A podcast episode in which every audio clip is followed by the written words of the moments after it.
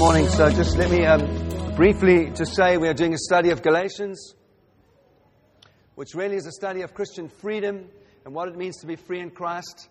And uh, I think, if I'm honest with you, this is a has become um, for me a part of what I feel like God has called me to do with my life is to preach the gospel of Jesus, which is a gospel of freedom and liberty. And I say that because my concern is that as I look at the wider church, and I don't accuse anybody of, of uh, our walk with God is our thing, and I'm not trying to accuse any other church. I'm just saying this that when I do look at the body of Christ, I often see a legalistic, judgmental group of people that breathe fire and condemnation on others. And I'm not sure that's the place of the church. we are called to preach the good news of Jesus, which is that in Christ there's freedom and liberty for everyone, regardless of your background, where you've come from. More, uh, God is more important in saving you into his kingdom and seeing a great f- future for you. Isn't that true? And so I say that just as a, a that's what's motivating me. And so we have been looking uh, over the last couple of months at this wonderful book of freedom, uh, Galatians. And we've looked and seen how Paul has, begin to, has begun to uh, unpack an argument because the Galatians had been convinced by some super spiritual types. And how many of you know churches can be full of super spiritual types, all right? People that know better than everybody else, who have some special revelation that no one else has. Well, these guys come into the church from James in Jerusalem, and they visit the church in Antioch, and they come with this thing that nobody else has got, that super spiritual thing, and they say to the church in Antioch, actually, Paul's a good guy, but he doesn't really cut it. He doesn't really understand. Uh, he's preaching the gospel to you, but not the fullness of the gospel. The fullness of the gospel is that you really need to become Jewish to enjoy what God has for you as a Christian. That's basically what they are saying. And so Paul makes a point in the first two chapters he defends himself as an apostle sent by God. And then, secondly, in chapter 2, he makes it really plain that we are saved by grace through faith in Jesus, plus nothing. Plus nothing.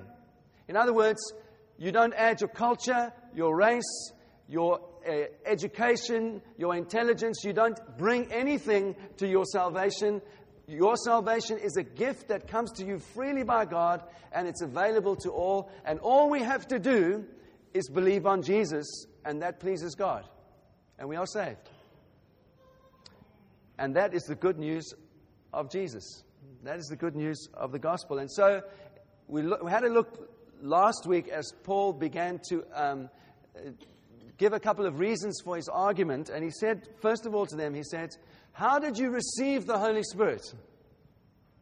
Was it when you heard the law preached to you? Was it when I got up and said, You need to follow the Ten Commandments, you must do this, you must do this, you must wash in a certain way, you must only eat certain foods? He says to them, Did you, did you receive the Holy Spirit when that happened? He says, No, of course you didn't. You received the Holy Spirit. The confirmation of my message, the truth of my message, was that you received the Holy Spirit who was poured out upon you, and you all were baptized in the Holy Spirit. And that happened as I simply lifted up Jesus and I preached the cross to you. And as I preached the cross to you, the Holy Spirit fell and you experienced his blessing. That's the first part of Paul's argument. He's saying, I, just want to remind you, foolish Galatians, that have been bewitched by these people. I want to remind you that you received the Holy Spirit as I preached Christ to you, not as you received the law. That's the first part of his argument. Here this morning, we're going to look at the second, his, his main. If he was a lawyer, this would be his prime example of, of what he's trying to say. And he's going to speak about Abraham this morning. And I'm going to look at Abraham with you as the model believer. Abraham was a Christian before Jesus came. Isn't that an amazing thought? There have been Christians before Christ came, and one of them was Abraham. And that's what Paul says directly here in this portion. So look at verse 5 of chapter 3, please. We're going to read it again. It says, Does he who supplies the Spirit to you and works miracles amongst you do so by works of the law or by hearing with faith? And I've already enlarged on that this morning. Then he goes on to say, just as Abraham believed God and it was counted to him as righteousness, Know then that it is those of faith who are sons of Abraham. And the scripture, I love this is this when I first read this many years ago, it absolutely blew my mind, this verse. And the scripture, foreseeing that God would justify the Gentiles by faith, the scripture preached the gospel beforehand to Abraham, saying, In you shall all the nations be blessed. So then, those who are of faith are blessed along with Abraham, the man of faith. Wow. this is amazing. We are to be a blessing to all the nations of the world, and the gospel was preached before Jesus came to Abraham, who saw it by faith. And through his seed, all the nations of the world have been blessed. What an amazing thing. All right, so we're going to look at that this morning. Um, I tried to encourage you last week to say it's, it is good that we are saved by faith, and that's how we enter. We enter into the kingdom by faith. But I was trying to enlarge on that last week and say to you, remember, it's also important how you live. And we live by faith. We walk by faith. Remember the analogy when you're on the first tee of the golf course? It's very impressive to drive the ball straight down the first um, hole. But actually, what, what it counts is what you do over 18 holes. Isn't that true? And so I said to you, it's not how you drive, it's how you arrive. Meaning, it is important that we are saved by faith, but how you live by faith is most important as well. I was trying to say to you last week, we don't add morality as we go along. We don't add biblical principles. We don't add a whole lot of stuff. What we do is we walk and put all of our energy into hearing the voice of the Spirit, and the voice of the Spirit says, I want you to do this today and we obey the voice of the Spirit. That's how we walk by faith. And that's what we put all our effort into is hearing the voice of God on a daily basis so that we can hear his voice and walk by faith. All right? And so here Paul says that the model of a Christian, if you like, the prototype is, is Abraham. He was the first one that was saved by believing the promise of God. He was saved by faith. And Paul goes on to say, is that all Christians are children of Abraham, and that all Christians are declared righteous, and that the technical theological word is justified. When you see that word justified or justification, just think of it like this justification equals acceptance. God accepts me. That's what it means to be justified. He accepts me. And um, I believe there were other people before Abraham that were accepted by God. I, I think possibly, probably Adam was, but I'm absolutely convinced that Abel was, that Noah was, that Enoch was, all of them. They, were, they pleased God, they lived by faith, and uh, they were acceptable to God. But what makes Abraham a special case for us is that there's a promise associated with Abraham that we read of for the first time, and that says, Through your seed, through your offspring, the, all the nations of the world will be blessed, and that sets him apart from those other people that I've mentioned. And this statement concerning acceptance is associated with Abraham, like it's not associated with anyone else. It says, uh, Abraham believed God, and it was counted to him as righteousness. And that's very important. And why is it very important? Because, like I've said to you, Abraham is the model. He is, he is the prototype Christian. So, if he is the prototype Christian, we really should understand how he came to believe and what he did, because that's going to help us as we think about salvation and what it means to be saved. And so, this um, idea, Paul uses this idea in Galatians to support his teaching that we are acceptable to God or justified by faith in Christ and nothing else. Okay? That's what he uses. And so I want to say to you, it's really important that we grasp that because it's the most basic way that you and I can understand and think about salvation. And in this sense, we need to talk about acceptance before we talk about being born again. Are you with me? Because being born again, salvation, is a gift that God bestows on us lavishly without um, taking it back. But He lavishes that gift on us because we are accepted. He accepts us. And so, in that sense, we speak about justification before we speak about um, being born again. And we are accepted because we believe by faith. And that is it. And this is the glory of the gospel. So that's the first thing. Paul uses this idea to support his very um, uh, strong teaching that we are saved by believing in Jesus and nothing else. And then, secondly, when we are accepted by God, that gives us a covering righteousness. I want to call it a covering righteousness. This is what I mean. Um, I said to you last week that it takes hard, it takes hard work to, to live a gospel, uh, uh, to live a Christian life. It takes a lot of effort to live a God, godly life. But I said to you, our effort goes into hearing the voice of God, not following the rules. But it does take effort. And if you've been a Christian for any length of time, you know what I'm saying. It's not easy just to walk through every day hearing the voice of God and being obedient. Eh, who would say it's really easy to do that? it requires effort. It requires some and, uh, discipline and, and, and putting the Word of God into practice. Um, and in that sense, you and I will never be perfectly righteous in this life. Hear what I'm saying? We'll never be perfectly righteous in this life because of our own righteousness. Are you with me? We will never be perfectly righteous in this life because of our own righteousness. The righteousness that God gives us when we believe in Jesus is got nothing to do with us at all. And in that sense, it is a covering righteousness. It is a righteousness that is credited to us, and it is not our righteousness, it is the righteousness of Jesus that is credited to us. And here's a little illustration for you to, to, to try and uh, um, illustrate what I'm saying.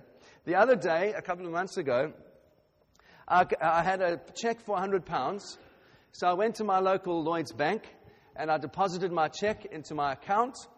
And I walked home, and as I was walking home, uh, I have a little app on my phone where I can check my balance. So I thought, oh, I'll just check that they put the money in correctly. And I checked my balance, and my balance was 10,000 pounds more than what it was before I went to the bank.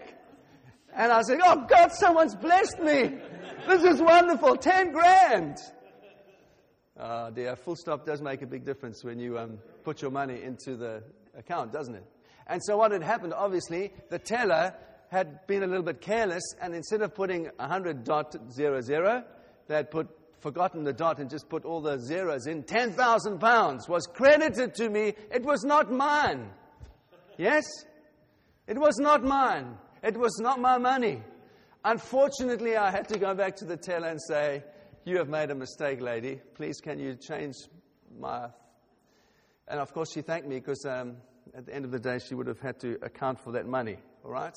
But that's what the same thing as a covering righteousness. When God credits us with the righteousness of Jesus, it has nothing to do with our righteousness. It is entirely His righteousness that is credited to our account. And so that's why we say when you believe by faith in Jesus, He sees Christ's righteousness in your life. He doesn't see your unrighteousness. Are you with me?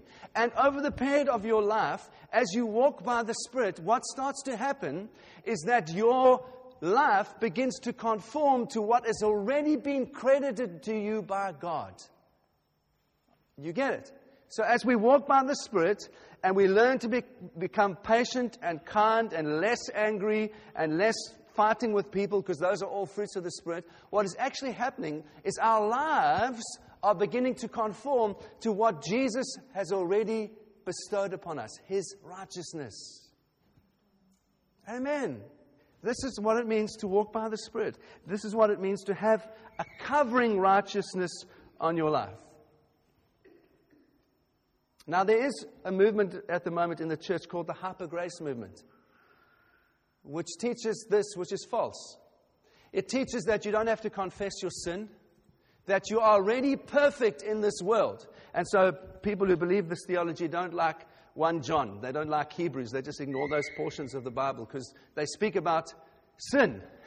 And they speak about if you do not confess your sin to one another, you're lying. And so they don't like those scriptures and they leave them out.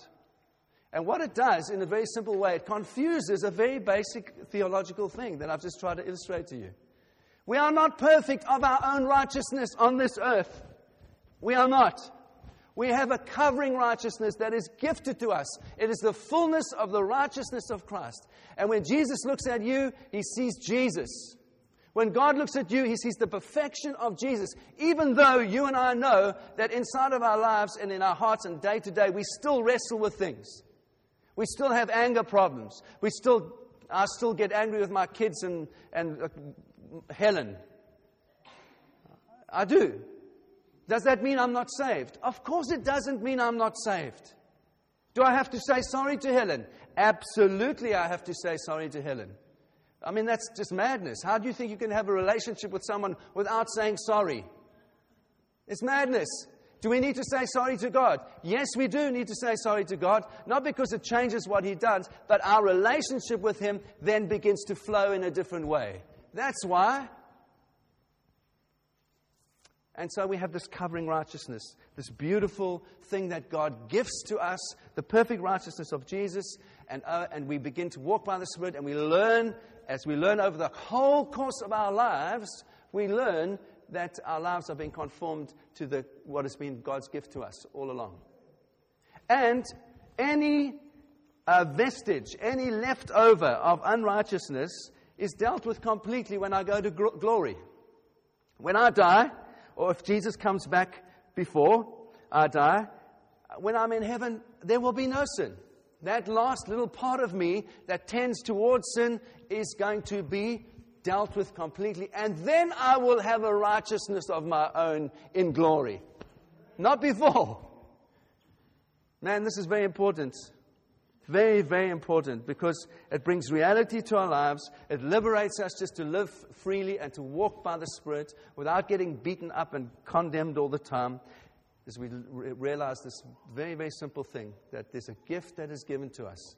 The full righteousness of Christ. It covers our lives completely. That's why Jesus is called the Lord of righteousness. And he bestows that freely upon us. And we live free, we walk by the Spirit. And why is it so important to make it clear? Because Abraham was realized that. And Abraham is our model. He's the one that was a Christian before Jesus came. And so I want to point you to a couple of things about um, Abraham to remind you and to bring some detail to what I'm saying.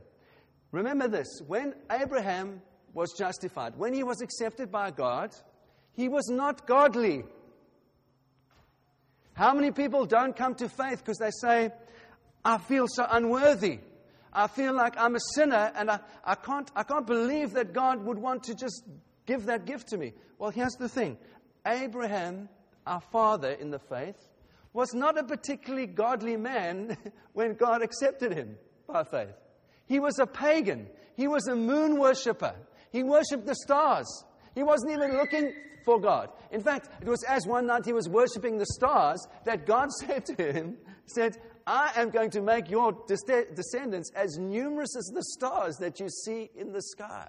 And it says, Abraham believed God in that moment. He believed by faith that what God was saying was true. And in that moment, God accepted him and said, You are acceptable to me. Just by faith. So, you might be here this morning. You might say, I don't feel particularly good or righteous. And I want to say to you, that doesn't disqualify you. Why? Because it didn't disqualify Abraham. And that's why my personal conviction is once you are saved, you are never unsaved. God does not take Christ's covering righteousness away from you just because you behave badly one day and you blow it. no, He doesn't. He's not fickle. He, and, and I was saying to Helen last night, He's already given it to you a gift when you were, when you were not particularly looking for Him and and not godly like he did to Abraham, why would he take it back when you behave badly? It doesn't make any sense at all. He's already given it to you while you were dead in your sins.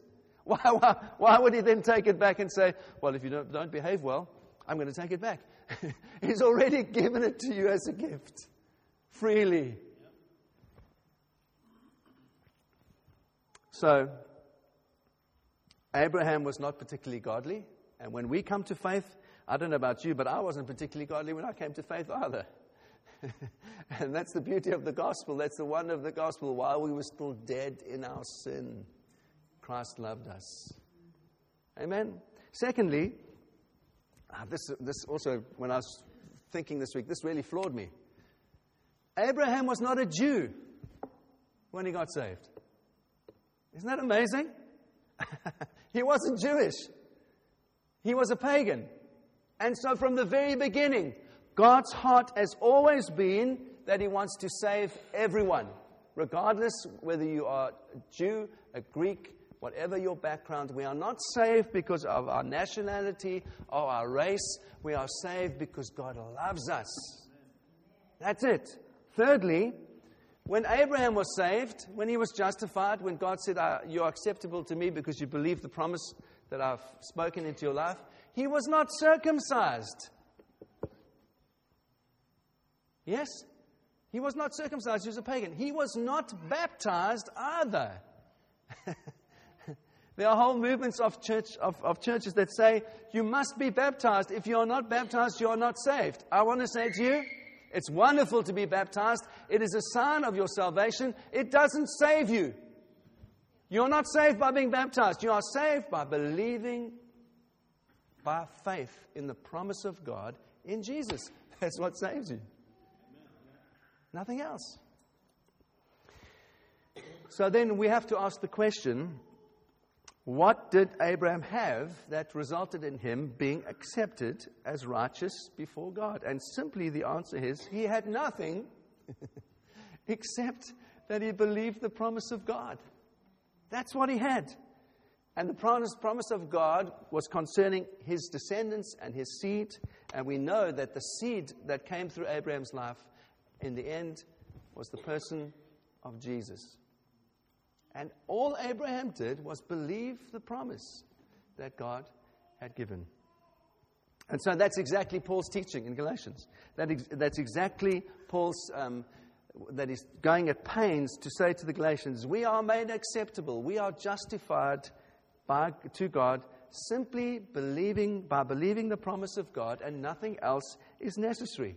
Nothing else makes a contribution towards us being acceptable. It is entirely the righteousness of Christ, the covering righteousness of Christ, which is a gift to us, which comes by faith in Jesus. That's what makes us acceptable. And the rest of our lives, as we walk by faith, we are simply learning that our lives need to conform to what is already God's gift to us in the person of Jesus. That is so freeing. That is so liberating.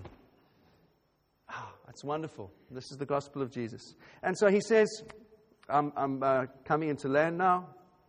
He says, um, true children of God are those who have been declared righteous in the same way. That's what he's saying. That's what Paul says in verse 7. Know then, it is those of faith who are sons of Abraham. So all Christians that believe by faith in the promise of Jesus are sons of Abraham. I, have said this before, but I grew up in the Methodist church. And we had a little song that we used to sing in Sunday school. Father Abraham had many sons. Did you use that song? Sons had Father Abraham. And we'd march around. I'm one of them, and you are too. Or point to each other, and we go marching on. Yeah? It's a wonderful song. Isn't it? Why? Because it really, it's deep theology that, we, that we're telling our kids. I am a son of Abraham. I believe in the same promise that was promised to Abraham. Through the seed of Jesus, all nations will be blessed. I believe by faith in the same way that Abraham believed by faith. Sing that song to yourself this week. Yes, encourage yourself. And this is what, I, um, as I conclude, this is what I really, uh, I said at the beginning, has, has always astounded me. This message of covering righteousness, this message of the gift that is in Jesus, this perfect righteousness that we received, has always been available. Isn't that amazing? It didn't just start when Jesus came, it's always been available. And, and Abraham was one of the people that saw by faith, he saw the promise that was to come. Man, it's incredible. Absolutely incredible. Thousands of years before Jesus came, Abraham understood that salvation was going to come by believing God by faith and nothing else. What an amazing thing. And so, I love that. Verse 8 says, The scripture, foreseeing that God would justify the Gentiles by faith, preached the gospel beforehand to Abraham, saying, In you all nations shall be blessed. And so I want to say this to you. Before Jesus came, people were always looking forward to the Savior, weren't they? That's what they were anticipating. There was a Savior that was going to come. But the way of salvation has always been the same from Abraham's time. The way of salvation is believing in the promise of God by faith. And the promise of God came in its fullness in the person of Jesus. So when you believe in Jesus, you're putting your, same, your trust in the same thing that Abraham trusted in the promise of God, which is in Jesus. Amen. And lastly, I want to say this, and then we're going to sing that song again because it's a great song. Yeah, we can sing Father Abraham as well. Can you just uh, see this? Uh, and I'm, I'm, I'm, asking you a question in terms of your own life and the authority of God that the scripture has through, through, into your own life. Do you notice that Paul has a very high view of scripture? Because he says the scripture foresaw that God would justify by faith. I was just thinking this week, in Abraham's time, there was no scripture. There's nothing written down. So, why does Paul say the scripture foresaw when there wasn't any scripture in Abraham's day? Well, I believe it's because Paul and the other apostles had such a high view of Scripture that they would say, when Scripture speaks, it's the same as God speaking. And I put a question to you this morning What view of the Scripture do you have in your own life? Is this, when you read the Word, is it really God speaking to you, or is it like, oh, well, I'll consider this, and I think, you know, the Bible says this, but you know, my teacher at school says this, and uh, someone else says this, and I'll just weigh all of these options and whatever I consider to be the, of most worth, uh, that's what I'll take. No, no, the, the, the church fathers, the apostles, they had a high view of Scripture. And I want to put it to you in our generation, the high view of Scripture that we've enjoyed for many centuries is being undermined by people who say, actually, there's all sorts of options we need to consider. I'm asking you, do you have a high view of Scripture in your life? When you read the word, how does it respond? How do you respond to it? Is it like, well, God, you're saying this, I'll do it? Or is it like, mm, I'll think about it. I'll consider. Yeah? We need to have a high view of Scripture. And certainly in this church, we want to have a high view of Scripture that when the Scripture is preached, God is speaking to us. And we hear, regardless of the vessel, I'm messed up. You know that. I'm, I'm all bent out of shape, like many of you. It's not the vessel, it's not, it's, not the, it's not the vessel. These are clay earthen vessels. It's the word in us that we respond to. It's the word of God that we respond to. Yes? Amen. So, in conclusion, everything that Paul wants us to understand about what it means to be accepted by God was present in Abraham's day. The basis of our salvation, what it means to be saved, that we are acceptable to God, or the theological word, justified, is based on God's promise to us in Jesus. And that promise was seen even by Abraham. And this amazing promise is for every nation of the world. And from the very beginning, God always intended it to be for every nation of the world, not just for the Jews. Abraham was our model. Abraham was the one that was the prototype that came before everyone else. And uh, this verse 9 confirms that, that this is true for everyone, Jew or Gentile, who believes by faith. So then, who are faith, those who are of faith, are blessed along with Abraham, the man of faith. And so we are, we are accepted by God purely by believing the promise of God in Jesus. And nothing else is necessary. And so I would like to have a look in the next couple of weeks because if you, if you have been in this church for a while or if you've read your, your Bible, you will know that there's a thing called the law. well, how does the law fit in? Why did God complicate stuff by giving a whole lot of things to Moses and saying the people must obey these? If it was always by faith, where does the law fit in? How does the law fit in? And we're going to look at that in the next couple of weeks. All right? Amen. But let's pray. And I'm going to ask um, Clive to come and lead us. We're going to sing about grace and mercy. We're feasting at the table. Amen. Where's our bass player and the drummer? They're gone out.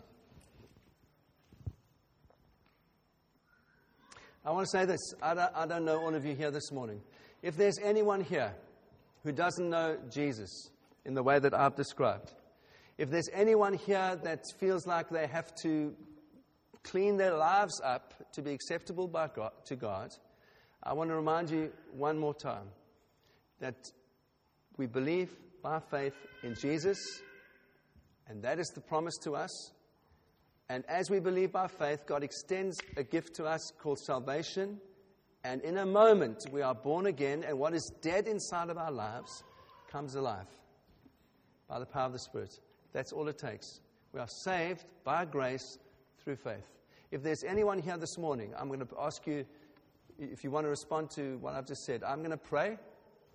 I want you to pray this prayer in your heart after me, and I want you to come and speak, speak with me afterwards, or one of the prayer team, and we, we will just minister together. We'll minister to you. All right? But let's just pray. Father, we want to thank you for this amazing gift of salvation. We want to thank you, Lord, that it is um, a free gift. We want to thank you that you give it to us and you never take it back from us. We thank you, Lord, that this gift comes to us simply as we believe in your promise, the fullness of your promise, which was in Jesus. And your promise is, is, is that as we believe in Christ, you wash us and take our sin away from us and cleanse our conscience so that we can live free before you. And so, Lord Jesus, I pray right now that you'd remind us all of, that. And I pray, Lord, if there's anyone here this morning that, they, that doesn't, hasn't realized that they would know it is true for the first time this morning.